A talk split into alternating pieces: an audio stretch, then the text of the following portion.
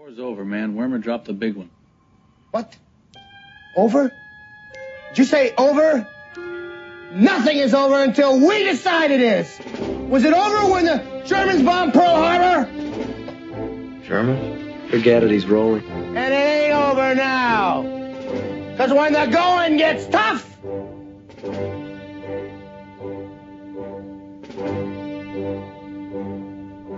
the tough get going. Who's with me? Let's go! Come on! Ah!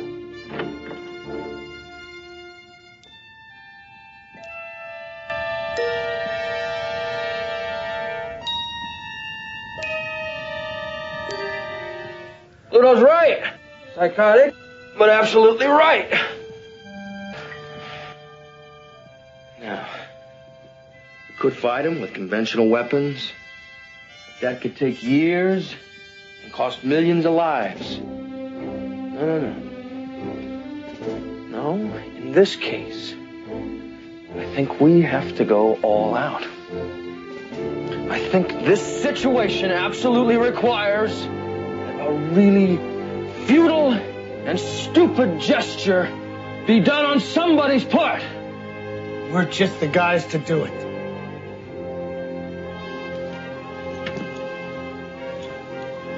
Let's do it. Let's go!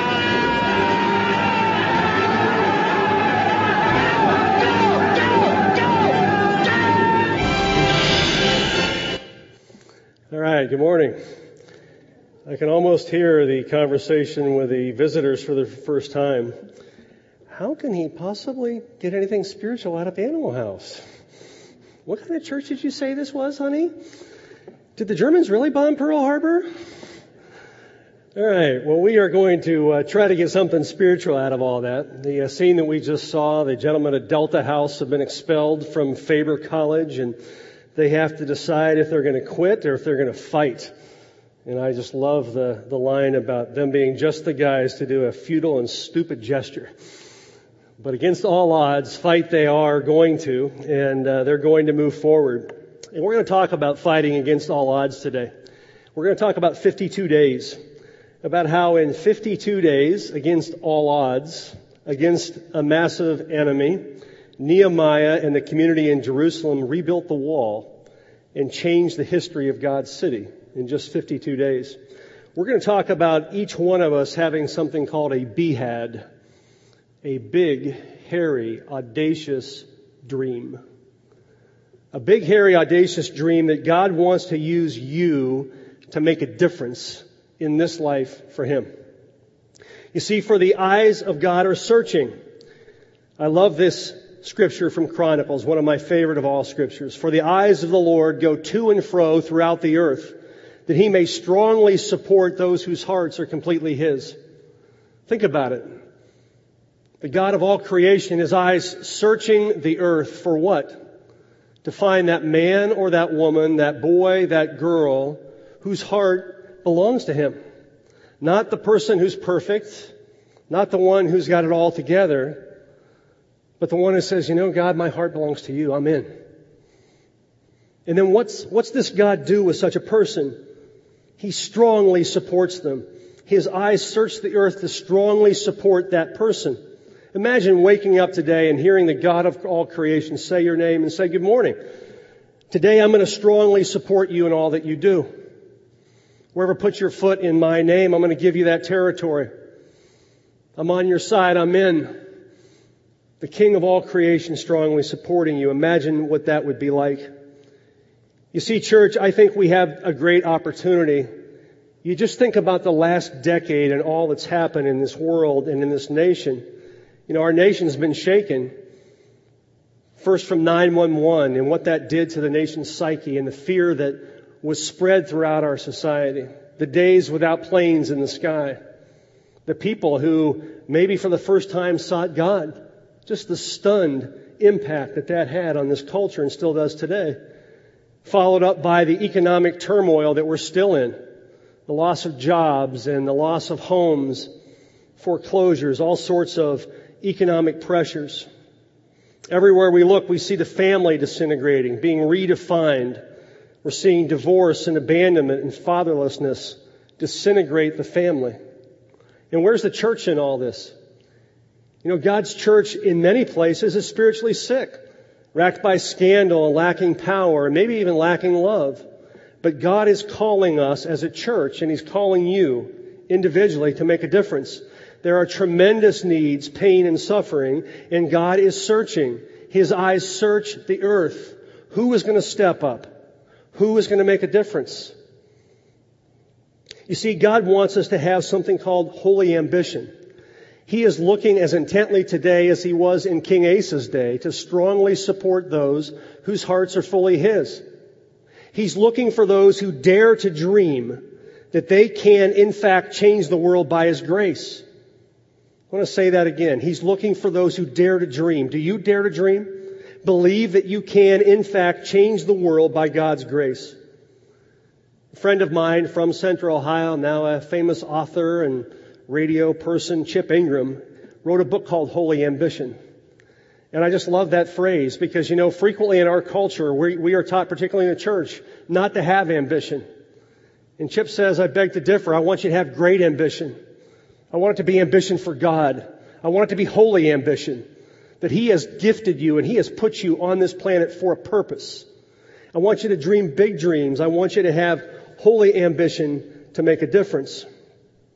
And so the question is, will we answer God's call to make a significant impact at this important moment in history? And let me make it individual. How about you? How will you answer God's call on your life to be a difference maker while you walk on this earth? Our model today is Nehemiah. And if you have your scripture, we're going to start in, uh, in the first chapter of Nehemiah. We're going to focus on this guy called Nehemiah and, and what it is that he had to say about all this. The words of Nehemiah, son of Hakaliah, in the month of Kislev in the 20th year while I was in the citadel of Susa. I told the first service I practiced that one all week. I mean, there's a lot of words I just don't say too often in there. Uh, so Hanani, one of my brothers, came from Judah with some of the men, and I questioned them about the Jewish remnant that survived the exile and also about Jerusalem. They said to me, those who survived the exile are back in the province, and they are in great trouble and disgrace. The wall of Jerusalem is broken down. Its gates have been burned with fire. When I heard these things, I sat down and wept. For some days I mourned and fasted and prayed before the God of heaven. So some historical context here about who is this Nehemiah character. He was the Jewish cupbearer for King Artaxerxes, the king of Persia. And just to look back in history, in 586 BC, the Babylonians had captured Judah. They had taken Jerusalem. After centuries of being warned that if they didn't follow God, that bad things were going to happen, that they'd be taken into captivity, it has happened and the Jewish people that were a part of Jerusalem are now in exile. We fast forward into the future and the Babylonians have themselves been taken out by the Persians. So the king of Persia, Artaxerxes, is the mighty one. He's in control. In 130 years after the fall of Jerusalem, we see Nehemiah's life. You know, by this time, the Jews are more immigrants than prisoners. They have successful businesses. And in Nehemiah's case, he's got a pretty good job. He's got a pretty good gig going on. He is the cupbearer to the king. Now, this is a position of great prestige and great peril. It's a great job as long as there's not poison in the wine or the food, right? But other than that, he gets the best clothes. He's got the best chariot. He's got the best food. He's got it going on.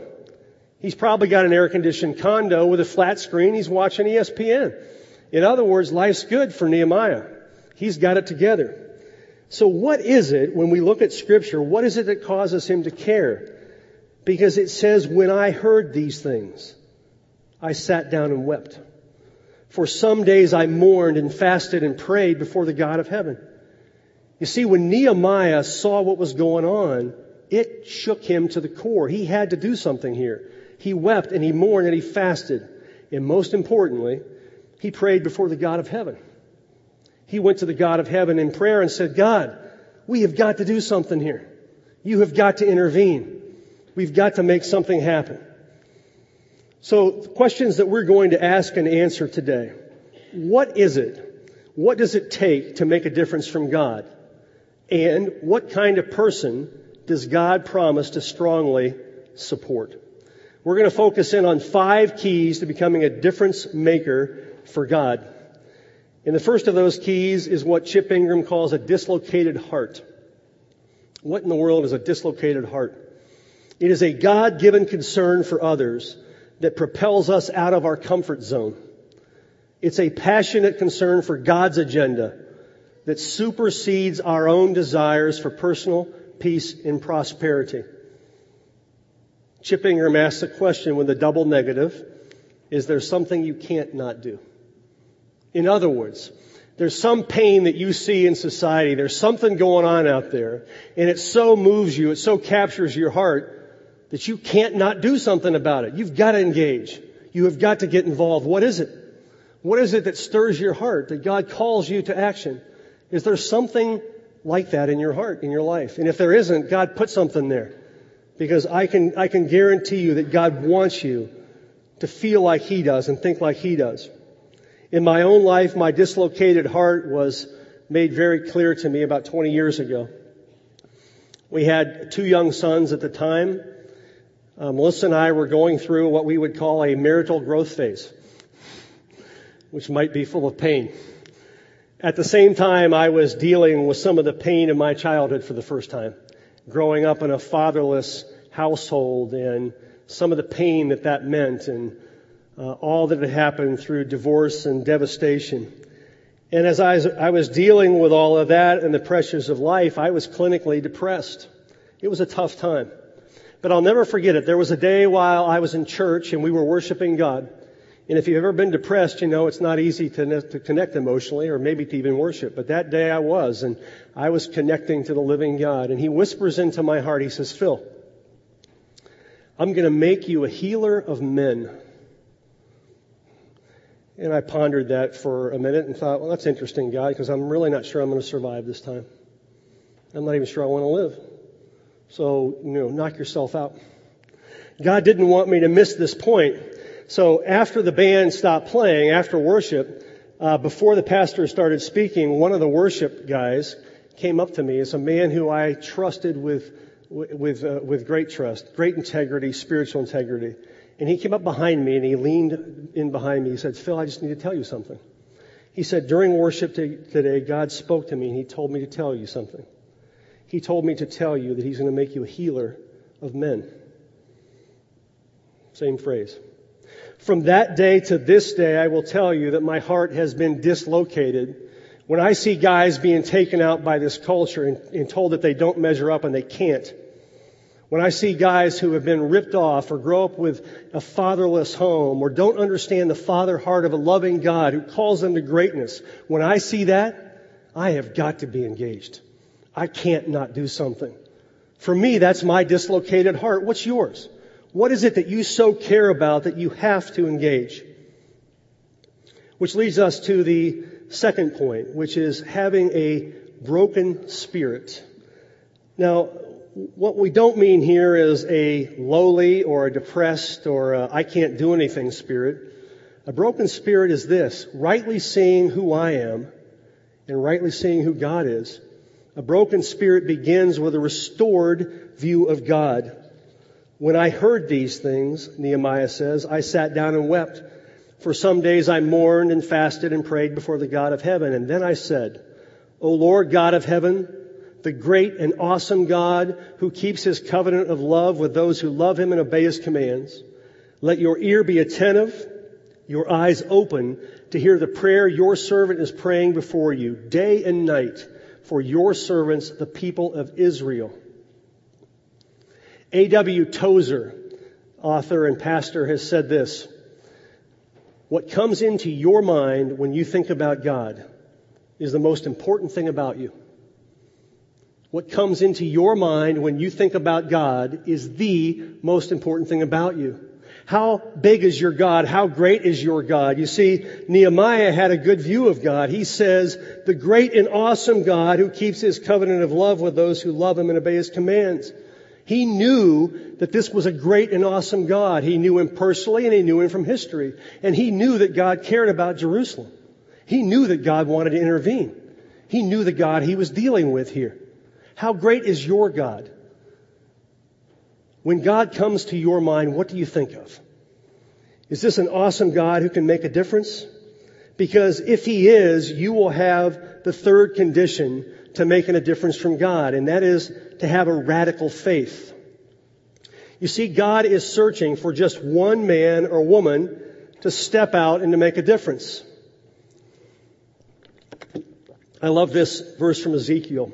I searched for a man among them who would build up the wall and stand in the gap before me for the land that I might not destroy it. Just one person. Just one boy, one girl, one man, one woman. Somebody who will step out and make a difference. I know of such a man. He lives nearby. In the middle of the night in nearby Westerville, Ohio, a self-employed photographer is up feeding his one and a half year old son. The boy's peaceful and happy, but he's awake. So in the quiet of that moment, Jim Davis Hicks sensed that God had him awake for a reason and that God wanted to speak to him. Jim listened. God spoke two simple phrases. Thirst and take water to the nations. Jim wrote this in his journal and discussed it the next morning with his wife Laura. They concluded that God wanted him to do something about taking water to the world. But he's a photographer in Westerville, Ohio, and what does he know about water for the world? They both concluded, you know, someday we're going to do this. That was clearly God, and someday we're going to do it. We're going to make a difference. Maybe when we're 50. You know, by then we'll have enough money and the kids will be older. So yeah, when we're 50, that's when we'll do it. Jim started to research the global water crisis to learn that more than 1.1 billion people in our world lack access to safe drinking water. Each year, two and a half million people die from diseases caused by contaminated water. 90% of those deaths are children under five. Jim had a dislocated heart. How could he possibly wait? One day after that, he met a businessman, John McCollum, who had founded an organization called Asia Hope. Jim noted that this guy was young. He was only a year older than Jim was. And God used that experience to kick Jim out of the nest and make him fly, to take a risk for God, to sacrifice of his time and his energy and his resources. Jim and Laura decided to pass up on parts of this American comfort dream so that they could give their lives away to make a difference for Christ. He went for it. He used his passion and his hope to spread a vision and to invite people to participate with him to save lives and change the world. And in 2005, he and friends founded Thirst Relief, located right here in Westerville, with a mission to overcome death and disease resulting from the consumption of contaminated water by providing safe, clean drinking water to those in need around the world. In just the last five years, Thirst Relief has taken long-term, economical, clean water solutions to more than 130,000 people in nine different countries at a cost of only $5 a person a photographer in a nearby town listening to God in the middle of the night. And God says, I want you to make a difference. And he says, all right. I don't know how I'm going to do it, but I'm going to do it. You see, because Jim has a radical faith. So what is the definition of a radical faith? A radical faith is choosing to step out to fulfill God's clearly defined will. God's clearly defined will at great personal risk and sacrifice, knowing that where God's agenda is championed, God's resources are channeled. I want to chew on that for a second. Where God's agenda is championed, God's resources are channeled. Jim had no idea how he was going to impact the world, but God did. And when he stepped out and he walked with God's agenda, God's clearly defined will, God began to move resources. Nehemiah is countries away. He has no idea how he's even going to get back to Jerusalem, let alone where he's going to get the lumber to fix it. And then he's got this human resources problem. He's got all these people that he's got to go inspire and maybe rebuild this wall. He had no idea how that was going to happen. But here's what he knew. He knew that where God's agenda is championed, God's resources are channeled. This is a great God. And if he's calling you to do something, he will move heaven and he will move earth to get you the resources that you need to make a difference for Him. He's going to do it. So why is it that so many people have great dreams and, and yet do so little? They have good intentions, but it doesn't seem to matter. While others, even if they plan to do a little, they accomplish a lot. And the answer to that is a strategic plan, which is the, the fourth point in making a difference for God, is having a strategic plan. You know, it begins with a vision. And then you link that vision to reality. And such a plan is birthed in private and it's launched in public. And we see that in both examples here. Jim Hicks, that was a, a birthed in private moment where God spoke to him. How about Nehemiah? Nehemiah seeks God, he prays, he weeps, he fasts, and God begins to stir in him in private. God begins to, to move him and say, you, Nehemiah, cupbearer, business person, administrator, whatever it is that you are, you're going to be a city builder. You're going to restore my city. I'm going to give you a great dream, Nehemiah. I want you to do it. And so Nehemiah begins to believe and a plan begins to put, be put in place. A strategic plan, in order for it to work, has to be specific and well researched. You know, Jim Hicks had to figure out what is it about this world health problem and water problem. And then very specifically, he figured out how he could address that. How he could get filtered water to the masses in an inexpensive way. How he could make it happen. Nehemiah had to research, first of all, how he could get out of town. He had to have King Artaxerxes give him a pass. That, that in of itself was a miracle. And then where's he going to get the material to rebuild and how is he going to put these, these things together? Because as my friend Chip Ingram says, and I love this phrase, nothing becomes dynamic until it becomes specific. It's not enough to have some vague idea. You know, God, I want you to use me someday. Uh, God, I really want to make a difference someday. You know, I don't know quite what it is, but someday. You know, Phil, it's not enough for you to say, I want to be a healer of men. What does a healed man look like? A man who understands the loving father heart of God and can walk out in his true masculine that God made him to be. What does that look like? And, and how might God bring healing to such a man? Specifically, plan. What is it? How do we get there? You gotta have a specific plan in order to make it happen because the strategic plan defines the problem. And then it proposes a we solution. And that's what we see with Nehemiah. He gave a clear, strong challenge and he motivated at the deepest level for these people to see God's hand was in the vision. You know, what he did was brilliant. He had a strategic plan where he asked everybody to take their part. And we don't, we don't have time to develop the whole scripture today, but he went over to the families that lived over in this part of the wall. And he said, you know, this wall is massive and there are problems everywhere, but I don't want you to worry about the whole thing. I need you just to take care of your part of the wall. You families, you take care of this part of the wall here, you're going to build that section. How about over here? You guys, you're going to build this section of the wall. And he took this massive effort and he broke it down into bite-sized chunks that they could handle. Furthermore, little brilliance here, you know, I think that if these guys over here are building their part of the wall to protect them and their families, they're probably going to work pretty hard and have pretty good workmanship because if the wall's weak, that's where they live. That was a brilliant strategic plan, I might say. But he had a strategic plan to get others involved. You know, if you're sitting here today and you're saying, wow, that, that makes sense to me. I need to have a strategic plan. How do I do that? We've got something really exciting coming up at Quest this fall. We're going to roll out in September a series called R12, which is from Romans 12. And this is actually Chip Ingram's material. It's part of a nationwide um, process where churches all across the nation are going to be doing R12. Some of the people that developed this with Chip are the same people that did 40 Days of Purpose.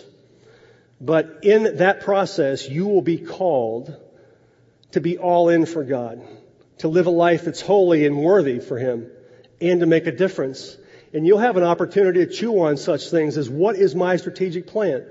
There'll be small groups, and I encourage every one of you to be a part of that, to be a part of that, those small groups, so that you can have a strategic plan and you can make a difference.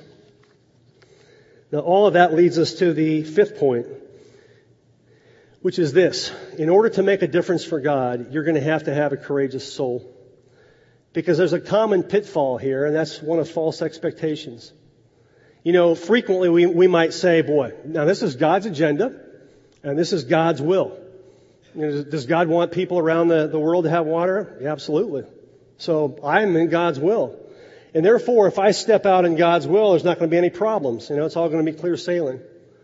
Well, life doesn't work that way. Wasn't designed to work that way. So one thing that we should know as a timeless a- uh, axiom, our greatest personal commitments and spiritual victories are almost always followed by periods of intense opposition. You see that all over scripture.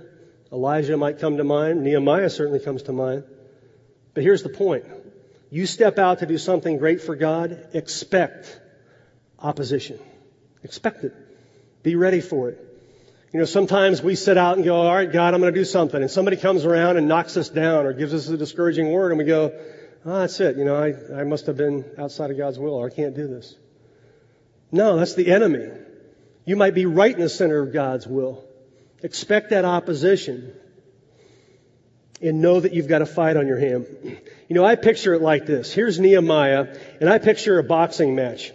In this corner, hailing from the Euphrates River region, the cupbearer Nehemiah.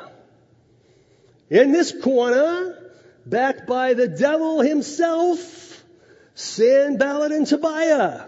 Ding, ding, ding, ding, ding. Smoke-filled ring. The fight's on, right? And the enemy throws the first punch.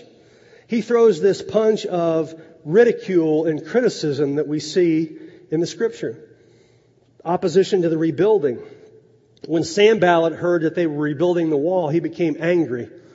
He was greatly incensed. He ridiculed the Jews, and in the presence of his associates in the army of Samaria, he said, What are these feeble Jews doing? Will they restore their wall? Will they offer sacrifices? Will they finish in a day? Can they bring the stones back to life from the uh, heaps of rubble, burned as they are? Not to be outdone, his buddy Tobiah the Ammonite steps up and says, What they are building, if even a fox climbed up on it, he would break down their walls of stones. Listen carefully, you hear the voice of the enemy. And that voice would say to you, You can't do it. You don't have what it takes. You don't measure up. Who do you think you are to rebuild this wall? Who do you think you are to make a difference? Don't you know that you have some sin in your life? You know, you've tried things before and it didn't work. Who do you think you are, the enemy would say to you. And it is every bit the voice of the enemy, just like it is with Nehemiah. It's the enemy who is lying to you, and he's saying that you can't do it. And the God of all creation is saying, I'm looking for you. I'm looking for that one person that steps up and says, you know what, God, I'm in. I know who you are, and you are a great and awesome God, and you have called me to make a difference. And I'm not going to listen to anybody's lies. You know, one of the things I had to learn is not even my own lie. Because as I grew up in a household that was a very negative household and a lot of uh, what I call death speaking, you can't, you don't measure up, whatever. You know, eventually I internalized that. And I grew up and became an adult and I'd make a mistake. I'd, fi- I'd say, Phil, you're just a fill in the blank. You can't. About 10 years ago, a little light went off in my head as God was dealing with me. And he said, you know what? Never, ever again, not one time, are you going to speak negative death into your own life. Don't do it. Who am I in your life, Phil? You believe that I've changed you. You believe I've got a plan for you. Then speak life to yourself and don't speak death. Regardless of where that voice is, whether it's the enemy himself or whether it's something that you've internalized, when the enemy steps up to you and says you can't do it, understand who you're dealing with. And here's Nehemiah's response. Hear us, O God, for we are despised. Turn their insults back on their own heads. Give them over as plunder in a land of captivity. Boy, I like that. He comes out punching, doesn't he? Give them over as plunder in a land of captivity. Do not cover up their guilt or blot out their sins from your sight, for they've thrown insults in the face of the builders. These are your people. And so we rebuilt the wall till all of it reached half its height, for the people worked with all of their heart. They're making progress. They heard the lies of the enemy, but they're making progress. And the enemy didn't want to go easily, so we go to round two of the fight. And the second punch is this uppercut of discouragement we see in Nehemiah 4 7. When Sanballat, Tobiah, the Arabs the Ammonites, the men of Ashdod, heard that the repairs to Jerusalem's wall had gone ahead and that the gaps were being closed, they were very angry. Well, let's go figure. We're making some progress against the enemy. He's just going to say that's fine? No, he's very angry. They all plotted to come together and fight against Jerusalem and stir up trouble against it. But we prayed to our God. We posted a guard day and night to meet this threat. Meanwhile, the people in Judah said, the strength of the laborers is giving out. There is so much rubble that we can't rebuild the wall. Also, our enemies said to us, before they know it or see us, we will be right there among them and we will kill them and put an end to their work. Then the Jews who lived near them came and told us ten times over, wherever you turn, they will attack us.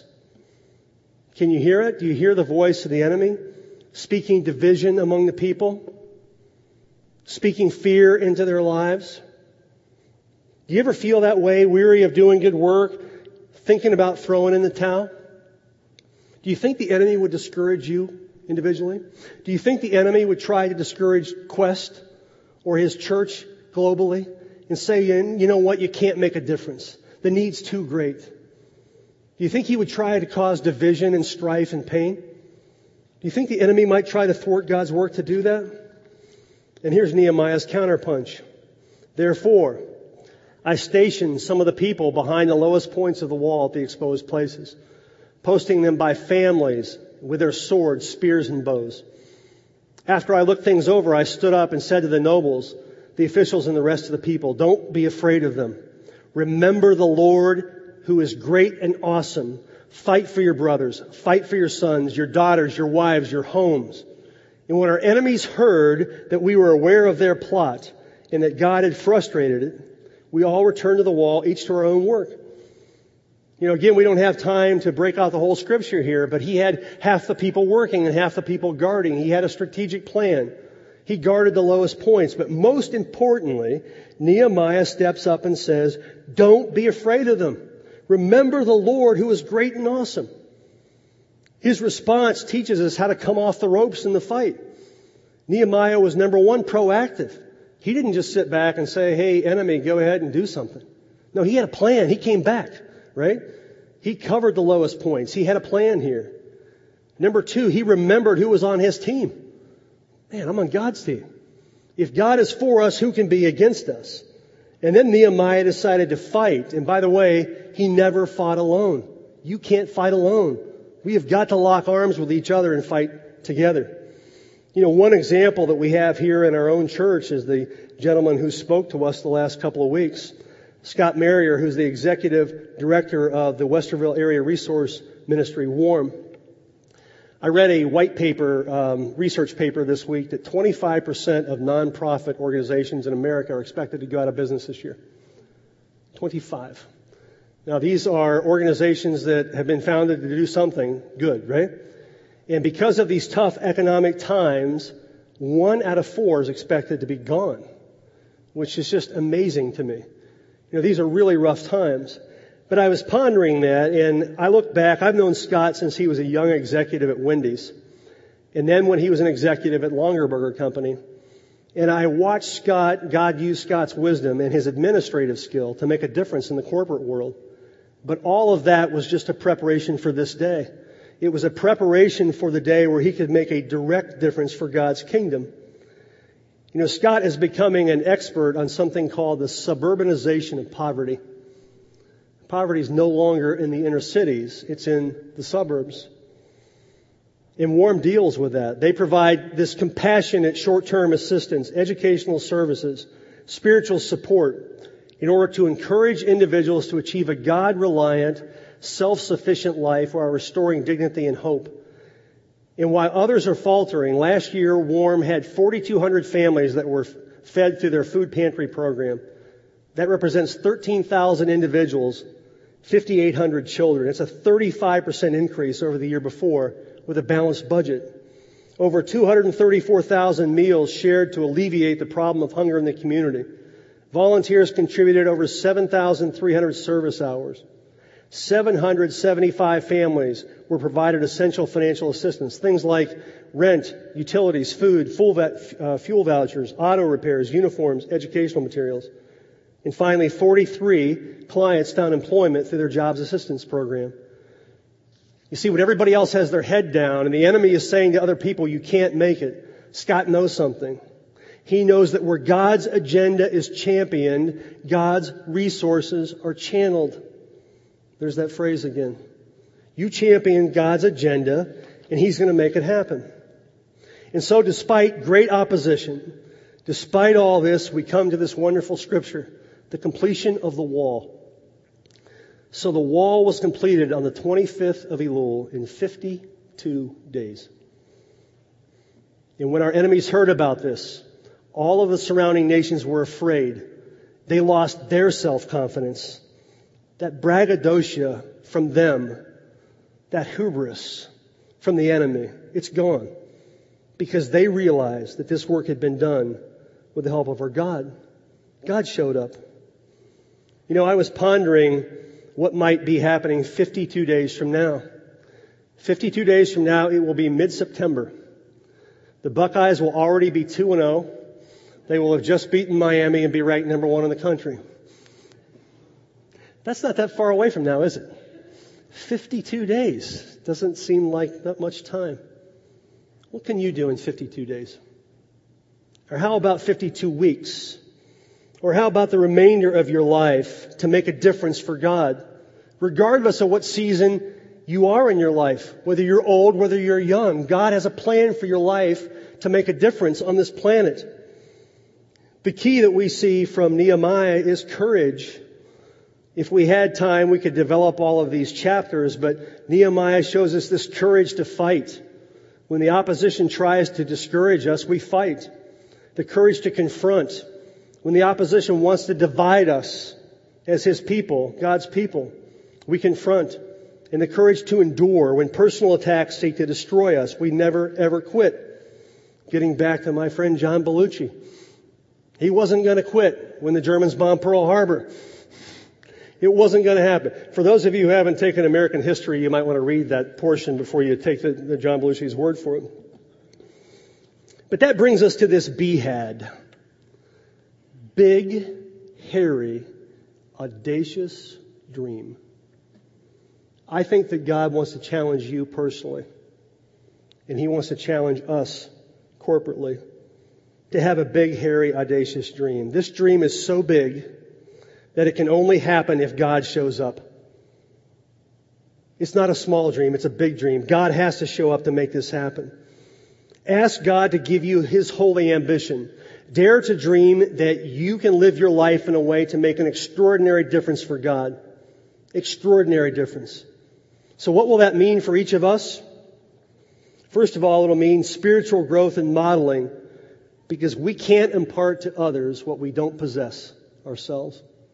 If we're going to give them God's hope and God's power and God's truth, we have to own it. And we have to have a strategic plan because nothing becomes dynamic until it becomes specific. So as we close, let me share with you some principles for impact here. Things that we might want to focus on. Number one, we must let God work in us before He will work significantly through us. You see, I gotta make God the God of my heart. I've gotta let Him dwell here. I've gotta let Him change me. Because if I don't, it's gonna be all about me. God, change me that I have something to give, that you can work through me. Point number one. Point number two, until we make prayer a priority, progress will never be a reality. Every time it hit the fan, what did Nehemiah do? The first thing he did was pray when he heard about the problem. Every time the enemy attacked, he prayed and he prayed and he prayed. If we want the power to change things on this planet, we have to be people of prayer. And then finally, difference makers are not necessarily those with a lot to give, but those who make available all that they have. Will you make available all that you have, what you are, and say, God, I'm in. I'm all in. I'm going to give you my heart. Let's make a difference. Let's go other principles for impact. When Melissa and I were uh, getting ready to build a house a number of years ago, we, we saw this phrase, and it's been forever impactful on us. It impacted us so much, there's a room in our house where it's actually painted around the top of the walls, just under the ceiling in one room. Care more than others think is wise. risk more than others think is safe, dream more than others think is practical, and expect more than others think is possible. You see, I think God wants us to do that. I think He wants you and I and us as a church to have holy ambition, to have this big dream. It can only happen when God shows up. And boy, does He want to show up. He wants to show up and say, you know what? I did that. And make no mistake, these people, that person, no, they couldn't have done that. But I did. The living God did. Let's pray. Father, we are so grateful for your presence here, just uh, speaking to us even now. And in the quiet of this room, Lord, I pray that you would speak and that we would listen. I pray that you would stir hearts, every heart, that every person here would know that you have spoken to them, that you're calling them to greatness, you're calling them to make a difference. You're calling them to trust you, Father, to see you as who you are, the great and awesome God that you are to know that they can make a difference for you, Father. I pray that you would make that dream real, you would make it specific, and that you would give them hope, Father, that they could actually make it happen. And Lord, I pray for us as Quest. I pray that you would give us a dream. You have placed us here in this place in central Ohio to make a difference. And all around us, Father, we see pain. We see lives that need you. We see hearts that need you your healing, your touch. We see marriages that need you.